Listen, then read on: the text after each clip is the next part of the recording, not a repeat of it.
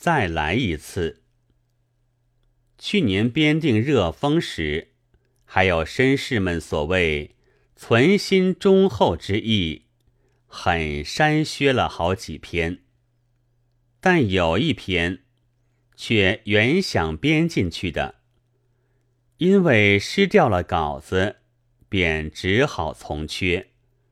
现在居然寻出来了，待热风再版时，添上这篇，登一个广告，使迷信我的文字的读者们再买一本，与我倒不无裨益。但是，算了吧。这实在不很有趣，不如再登一次，将来收入杂感第三集，也就算作补遗吧。这是关于张世钊先生的两个桃子杀了三个读书人。张行言先生在上海批评他之所谓新文化说。二桃杀三士怎样好？两个桃子杀了三个读书人便怎样坏？而归结到新文化之是亦不可以已乎？是亦大可以疑者也。二桃杀三士并非辟典，旧文化书中常见的，但既然是。谁能为此谋？相国其晏子，我们便看看《晏子春秋》吧。《晏子春秋》现有上海石印本，容易入手的了。这古典就在该石印本的卷二之内。大意是：公孙接、田开疆、古冶子是景公。以勇力搏虎文，晏子过而屈，三子者不起。于是晏老先生以为无礼，和景公说要除去他们了。那方法是，请景公使人送他们两个桃子，说道：“你们三位就照着功劳吃桃吧。”哈哈。这可就闹起来了。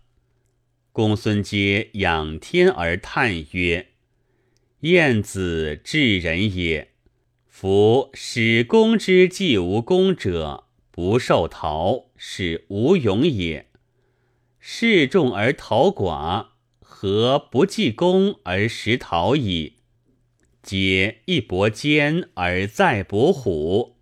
若皆之功，可以食桃。”而无与人同矣。缘逃而起。田开疆曰：“吾仗兵而却三军者在。若开疆之功，可以食逃而无与人同矣。原逃而起。”古也子曰：“吾常从军计于河。”原衔左参以入砥柱之流，当世时也，也少不能游。前行逆流百步，顺流九里，得源杀之。左操参尾，右切源头，鹤跃而出。今人皆曰：何伯也？若也视之。则大元之首，若也之功，可以食桃而无与人同矣。二子何不反逃？抽剑而起。抄书太讨厌。总而言之，后来那二世自愧功不如古冶子，自杀了。古冶子不愿独生，也自杀了。于是乎，就成了二桃杀三士。我们虽然不知道这三世与旧文化有无心得，但既然书上说是以永立文，便不能说他们是读书人。唐史梁甫吟说是二桃杀三勇士，自然更可了然。可惜那是五言诗，不能增字，所以不得不做二桃杀三士。于是也就害了张行言先生，解作两个桃子杀了三个读书人。旧文化也实在太难解，古典也诚然太难记，而那两个旧桃子也未免太作怪。不但那时使三个读书人因此送命，到现在。还使一个读书人因此出丑，是亦不可以已乎？去年因为美下玉矿问题，我曾经很受了些自以为公平的青年的教训，说是因为他革去了我的牵氏，我便那么奚落他。现在我在此只得特别声明。这还是一九二三年九月所作，登在《晨报》副刊上的。那时的《晨报》副刊编辑尚不是陪过泰戈尔先生的诗哲，也还未负有逼死别人、掐死自己的使命，所以见货也登一点我是的俗人的文章。而我那时和这位。后来称为孤童先生的，也毫无睚眦之怨。那动机大概不过是想给白话的流行帮点忙，在这样祸从口出之秋，给自己也辩护的周到一点吧。或者将曰：且夫这次来捕鱼，却有打落水狗之嫌。动机就很不纯洁了。然而，我以为也并不坏。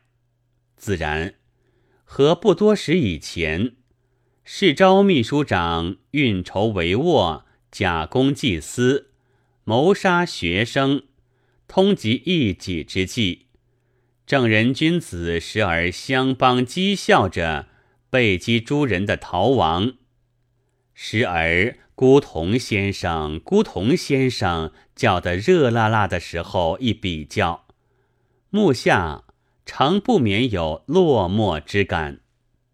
但据我看来，他其实并未落水，不过安住在租界里而已。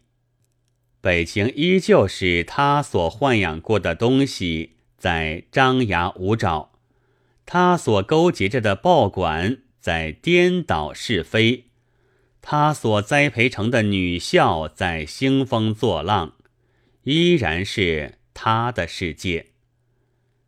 在桃子上给一下小打击，岂可遂与打落水狗同日而语哉？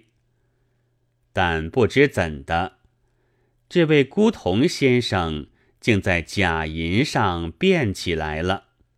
以为这不过是小事，这是真的，不过是小事，弄错一点有何伤乎？即使不知道燕子，不知道齐国，于中国也无损。农民谁懂得两府银呢？农业也仍然可以救国的，但我以为。攻击白话的好举，可也大可以不必了。将白话来代文言，即使有点不妥，反正也不过是小事情。我虽然未曾在孤童先生门下钻，没有看见满桌满床满地的什么德文书的荣幸。但偶然见到他所发表的文言，知道他与法律的不可视，道德习惯的并非一成不变，文字语言的必有变迁，其实倒是懂得的，懂得而照直说出来的，便成为改革者；懂得而不说，反要利用以欺瞒别人的，便成为孤童先生及其支流。他的保护文言，那股子也不过是这样。如果我的检验是确的，那么孤童先生大概也就染了闲话所谓有些志士的通病，为老婆子女所累了。以后似乎应该另买几本德文书来讲究节欲。五月二十四日。